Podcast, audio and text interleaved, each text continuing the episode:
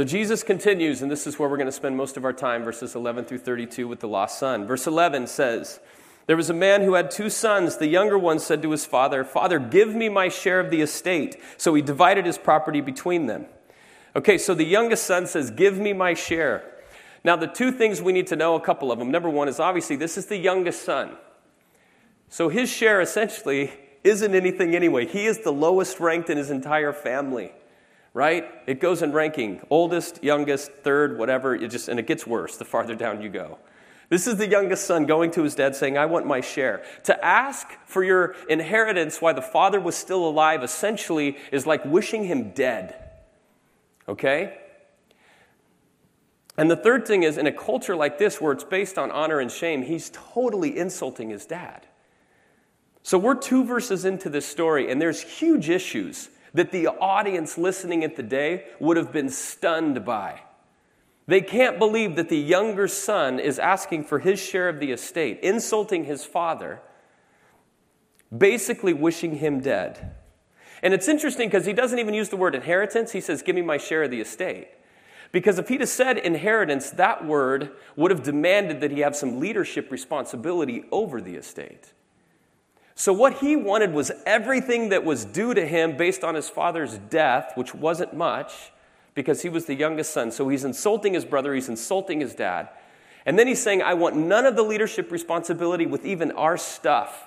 Just give me my money and let me go. Okay, now this is then. But just think for a moment if you're like with your parents tonight, or when you go out, just call them, or maybe tomorrow, and go, hey, you know, I was thinking, can I just get like my share of whatever you have like this week? I mean, that's an insane thought, right? Even for us today. That's like a 100x in this culture what this younger son just did to his dad. They would have been stunned. So, the expected response then for the father at this point, two verses in, would have been to refuse the boy and basically drive him out of the house with verbal, if not physical, abuse. There's no provision in Jewish law anywhere for him to say, okay, let's find a way to do this. The surprising response we see then in verse 12 is he divided his property between them. No argument, no yelling, no anything. The son comes with this crazy request. The dad says, okay. He's insulted, he's cut down, he's basically just been completely violated and humiliated by his son. And he says, okay, he divides his property between the older and the younger brother. So they both receive their inheritance. So the people listening are staggered already at the father. They're incensed by the son, amazed by the father's response. And it's interesting to note that the older son receives his share at this time too, right? It says he divided it between them. Okay? So there's two things. Number one, he, the older son basically received possession. So everything he has from this point on is his, but he doesn't receive the, the disposition of. He doesn't get to decide where everything goes yet. That still resides with the father. But everything he's doing from then on out is just building his estate. Verse 13, we continue on. Not long after that, the younger son got together all that he had set off for a distant country, and there squandered his wealth in wild living. After he had spent everything, there was a severe famine in the whole country, and he began to be in need. Verse 15 So he went out and hired himself out to a citizen of that country, who sent him to feed pigs in the fields. He longed to fill his stomach with the pods that the pigs were eating, but no one gave him anything. Let's go back to verse 13 real quick got together all he had. The younger son got together all he had. Now remember, his inheritance was primarily built around land, which was the most valuable asset you could have had in that day. Not unlike today in Orange County, right? Like everybody wants some land. So he, he would have got land, he would have gotten, you know, cattle and goats and whatever else and all that kind of stuff and all of that. Got together all he had basically means he liquidated everything. Okay, so now all of a sudden, what was a personal dispute what was a personal humiliation and shaming and insult of the father became public. Because if he's going to liquidate everything in this village, the entire community would have known. I mean, he'd have to stick a for sale sign out in front of it, and he'd have to find buyers, and they'd have to go do paperwork or whatever they did in that day and find agents and stuff. I don't know. But either way, all of a sudden, everybody in this village knows. Everybody in the village. So all of a sudden, he's bringing public shame and humiliation and disgrace upon his family because he's liquidating everything, gathered all he had. And for people ruled by honor and shame, this would have been enormous. There's a ceremony with this fancy word that I can't pronounce, so I won't. But basically, it means cutting off. And so, basically, when you go through this and you go squander everything, if you sell land to a Gentile, they literally cut you off from the entire community. And part of the ceremony is, as they are forcing you out of town, they literally just turn their back on you. They won't even look at you. They won't even set eyes on you anymore. They cut you off from the community. The only possible restoration, if this is what you do, is to repurchase the land and to own it. And that's the way you buy your way back into community. You buy your way back in to relationship. And it's interesting to know, too, the older brother is silent this whole time, right? We don't hear anything about him. And he's the one at this point, as sort of the owner of this estate, he could have made it right. He could have made it okay for the younger brother, but he doesn't say anything. So his silence was deafening, so to speak. Moving on in verse 17. When he came to his senses, this younger brother, he said, How many of my father's hired men have food to spare, and here I am starving to death? I will set out and go back to my father and say to him, Father, I've sinned against heaven and against you. I'm no longer worthy to be called your son. Make me like one of your hired men. So he got up and went to his father. Now remember that life in the Middle East is governed by honor and shame, right? We've been talking about that. And so for him to return home at this point, it would have been subjecting himself to amazing shame and humiliation. You can only imagine, right? He's been gone, he's blown everything he has. The last the people, the townspeople remember is that he insulted his dad, he insulted them, he left the community. If he returned, he was going to return to this cutting off ceremony. The only way he was going to get back in the community. He'd been feeding pigs, which, as a Jewish kid, is the lowest of the low you can be. He's smelly, he's dirty, it's everything you can imagine that's horrible. And everything that's left now belongs to who? The older brother. So if he goes back, he'd have to eat at his table. He'd have to serve him, and you can only imagine how the hostility would increase and the damage. So he comes up with this plan, which we just read. See, he thought his problem was the, was the money. And so he's thinking, okay, I know what I can do. I'm going to come up with a way for me to buy back the land and do everything I sold and avoid the cutting off ceremony. And he starts thinking through what does this look like? I can buy my way back into restoration with my dad and with my family and with the community.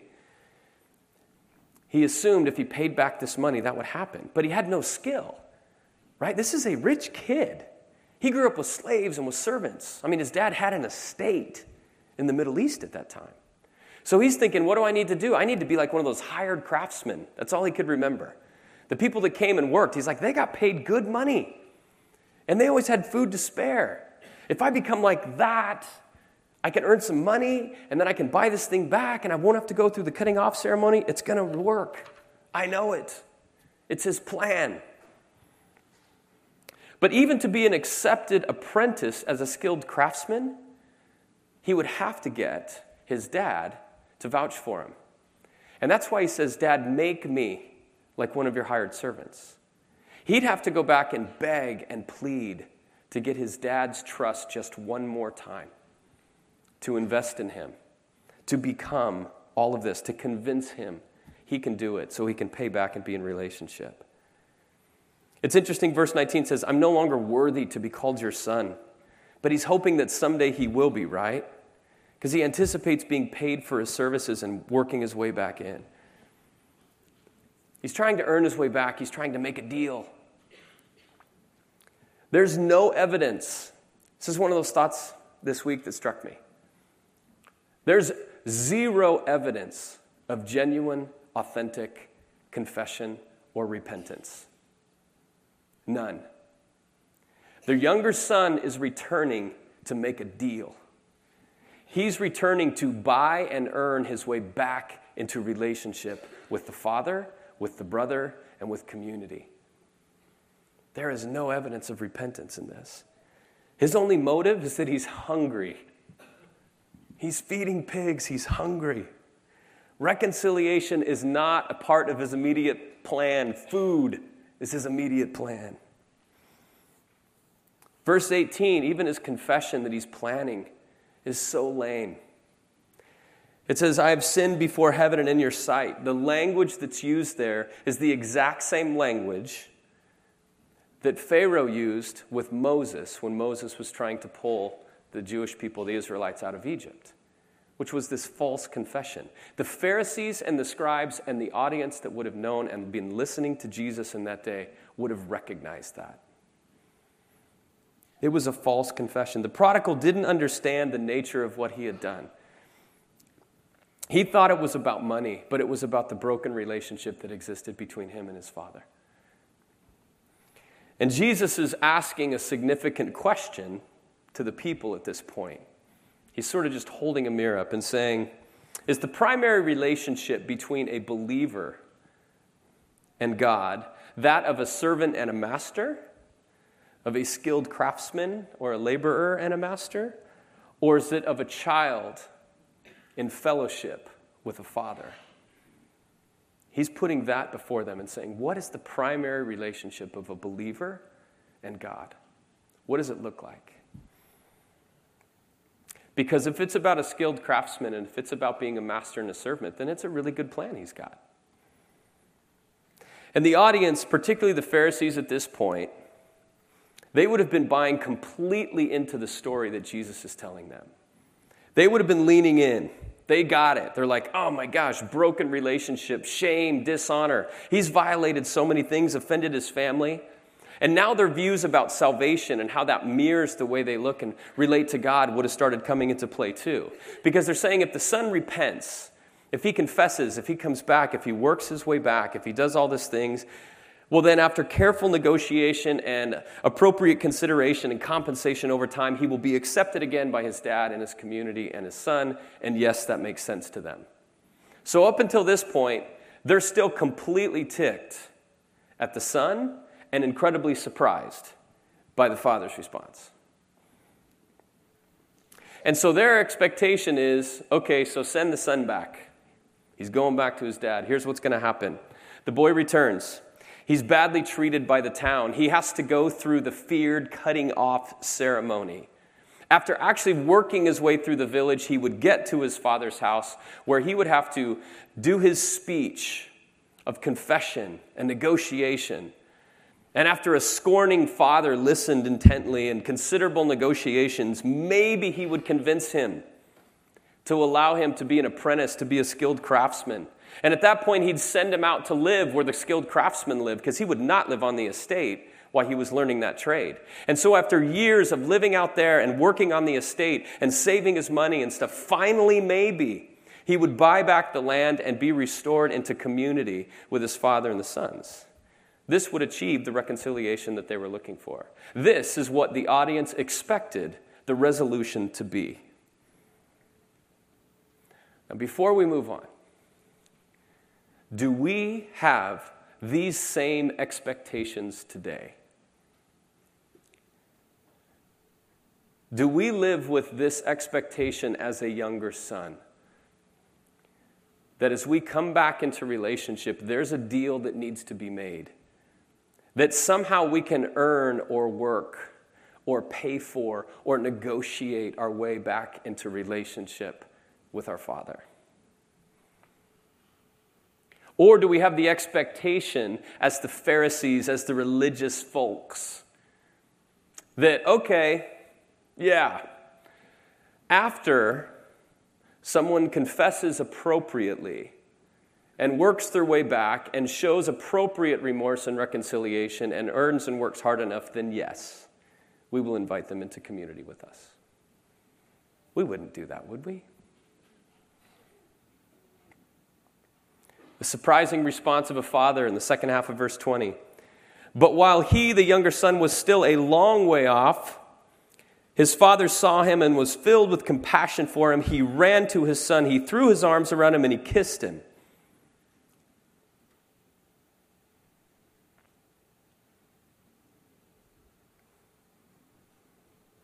You can imagine the expected response as opposed to what Jesus says the Father actually did and what that would have meant and represented to everybody listening. The Father runs, he embraces him, he kisses him, he embraces him and enfolds him before the great speech.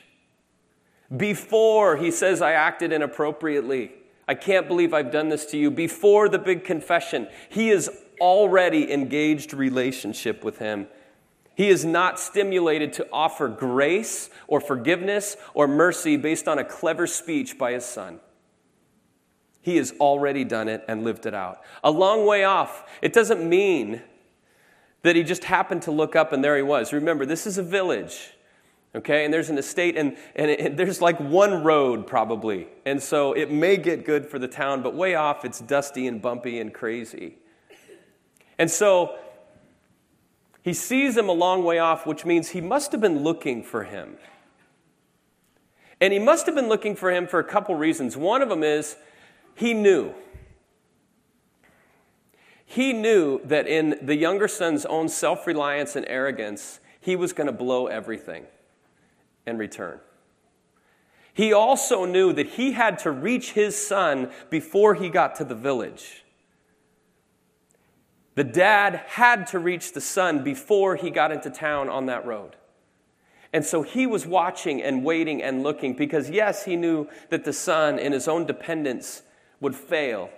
But he also knew he had to get to him before the village did.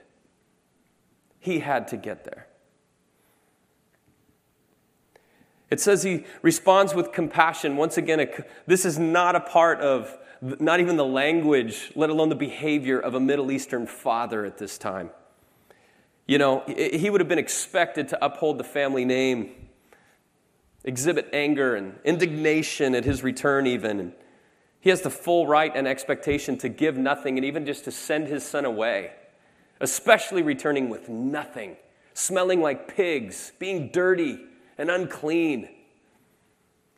The father runs. Don't minimize that. Okay? The word, the word used here is, is the word uh, used for a foot race.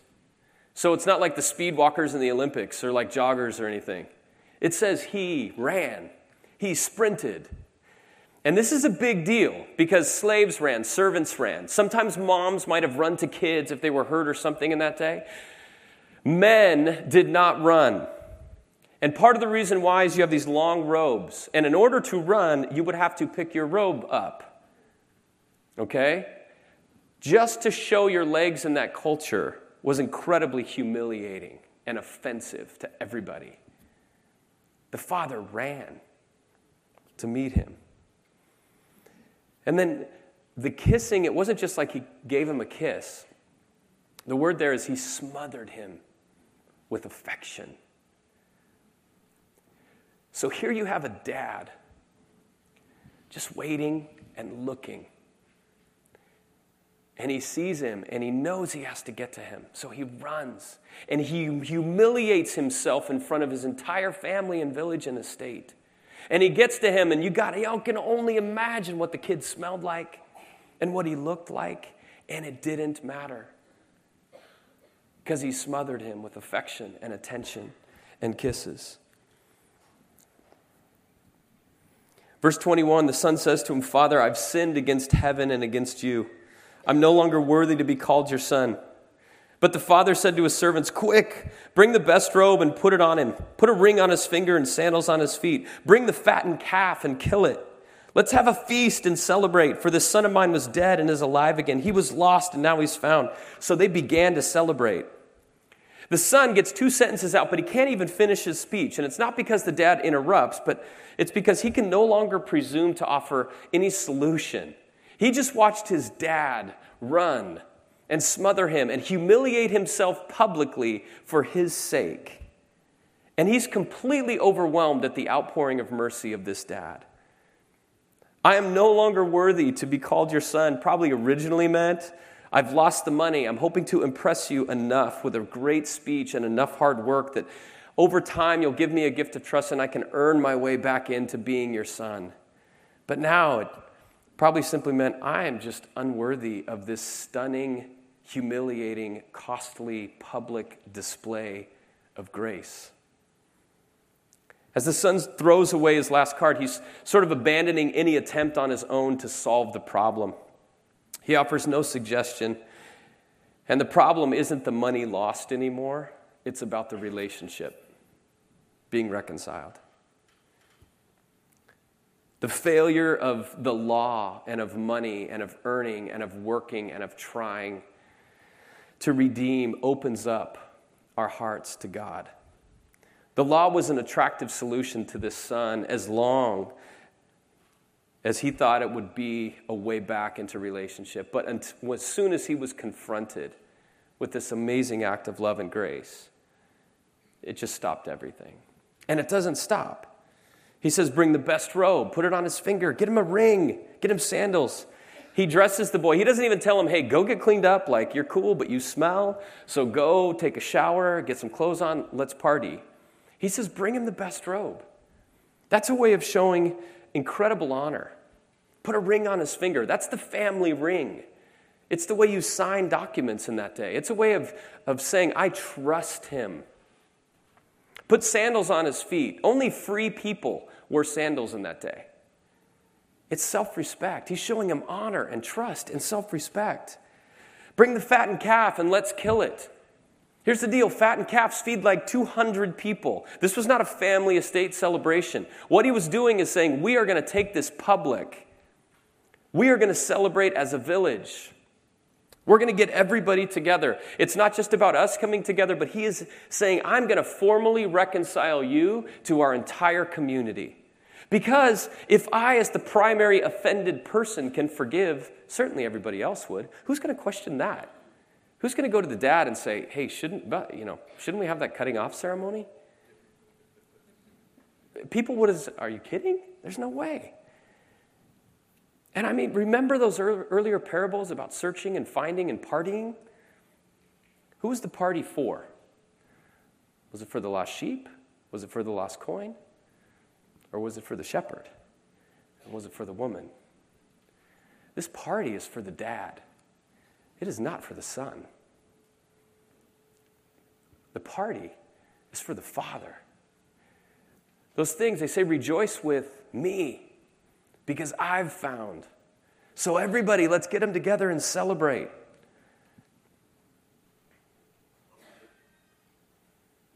But we're not done. So, we see this amazing story of radical grace and reconciliation taking place with the younger son. What about the older son? Where's he at? Verse 25 Meanwhile, the older son was in the field. When he came near the house, he heard music and dancing. So he called one of the servants and said, What's going on? Your brother has come, he replied, and your father has killed the fattened calf because he has him back safe and sound. The older brother became angry and refused to go in. The phrase safe and sound there, you need to understand, it's not about health and welfare. It's not like he's not scratched and he didn't break anything, so it's cool. Basically, it's the idea of reconciliation. The word there is about shalom, it's about peace. He's saying your, your brother is back, and there's peace and reconciliation. And so we have to celebrate. And the older brother knows that this will seal the reconciliation between the prodigal and his dad and the community. But he wants the younger brother punished, so he gets angry. He refuses to go in. And you need to understand to refuse to go in, it's his estate. And refusing to go in, he's not a long way off. He's standing right outside in the courtyard. It'd be like the entryway of your house, like a, in your front yard or your patio or whatever. He gets there, he hears music and dancing, and he says, What's going on? And he gets told, and then he says, I'm not going in there. Everybody can see this, everybody's watching. And you can imagine what happens because that is such a slap in the face to the dad.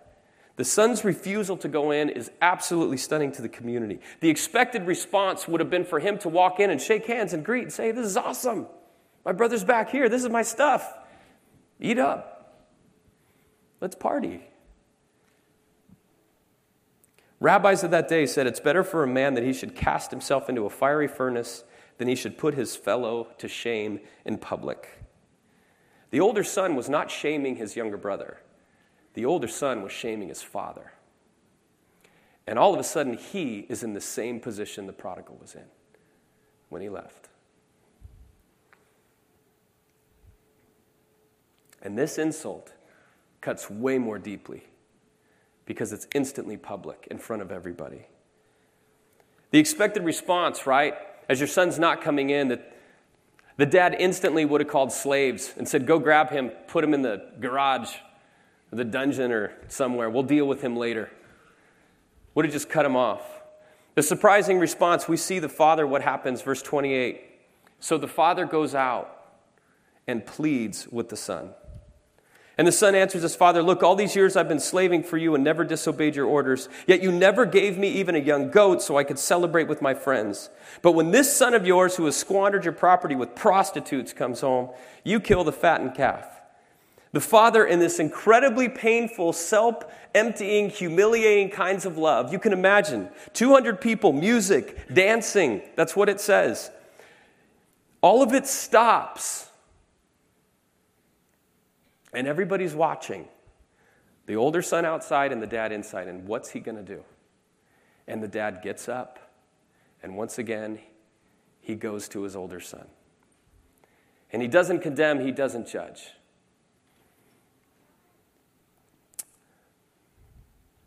He came out searching. The son doesn't address the father with the word father. He doesn't address his brother with the word brother. It's your son. And verse 29 is so telling. He says, I never disobeyed your orders. You see, that was the hope and the life of the religious people of the day, remember? Obedience. And here we see the actions and the views of them being expressed in this older brother. And the older son is claiming and hanging his hat and his hope on the fact that he never disobeyed his dad. But he says this in the midst of the most publicly shaming and humiliating action towards his father that anybody could possibly imagine. He hadn't broken the law, but he had devastated their relationship far worse than the younger son ever had. The surprising response of the father in verse 31, he says, My son, you're always with me, and everything I have is yours. But we had to celebrate and be glad because this brother of yours was dead and is alive again. He was lost, and now he's found. He calls him my beloved son. He always knew that his son would be concerned with his rights and his privileges. He even consents and gives that to him in that moment. His demonstrated love in, in getting up in this silence and walking out to his son. It's even more costly than the welcome he had given the prodigal younger son earlier that same day or week. And then the parable just stops. It doesn't end, it doesn't resolve, it just stops. And you can imagine everybody silent and sort of waiting. And what's going to happen? Did dad do anything else? More importantly, what's the older son's response to that act of humiliating, radical grace? And Jesus has sort of creatively put himself in the audience all of a sudden in the story. And they must finish the play and answer the question what are they going to do? What would they do with a dad like that? What would they do with Jesus? What are they going to do with a father who's willingly, consistently, repeatedly, relentlessly willing to respond with radical grace. It just stops. And in some ways, um, it doesn't end because it continues on into our life. We all find ourselves in this story. In the lostness of the younger son,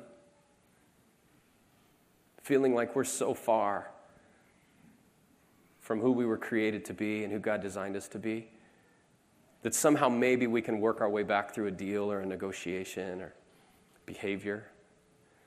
We find ourselves like the older sons. I know that's where I usually find myself. I find myself in the judgment. I find myself in wanting somebody to prove something before I can extend love and grace and reconciliation to them and in small, subtle ways, even. Wanting to control. I think that's who we find ourselves a lot as the church. And so we get this beautiful invitation to come home. This beautiful invitation to come to the party, regardless of where we're at. If you would just close your eyes, bow your heads for a second.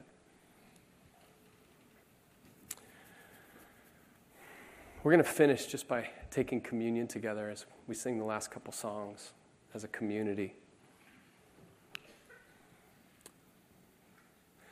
And as we do, this is a party that Jesus threw. This is an invitation he gave. This is a banquet he created for us in community with his disciples to remember. To remember that there was a God that while we were yet sinners, while we were far and removed and distant, he sent his son Jesus into the world to die for us.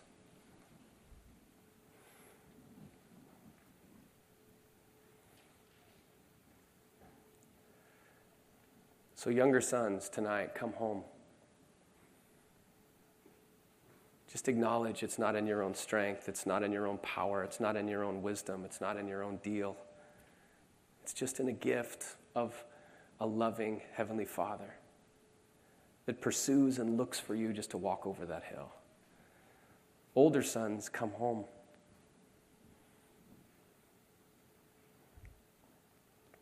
Stop trying to earn with your own efforts and work and obedience and judgment and even arrogance or self reliance. And just let go and join the party for our own lives and for the lives of those around us.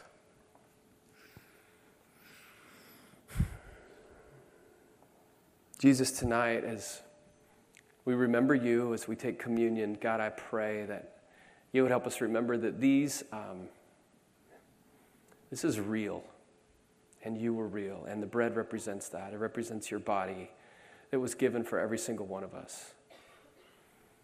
And God, that, uh, that you died and gave your life as a punishment for our sin. And we don't need to try and earn or work our way, we don't have to cut deals. We simply need to trust and believe. And I pray as, as we take the bread and the juice tonight that we would remember you and that we would remember that invitation to come home.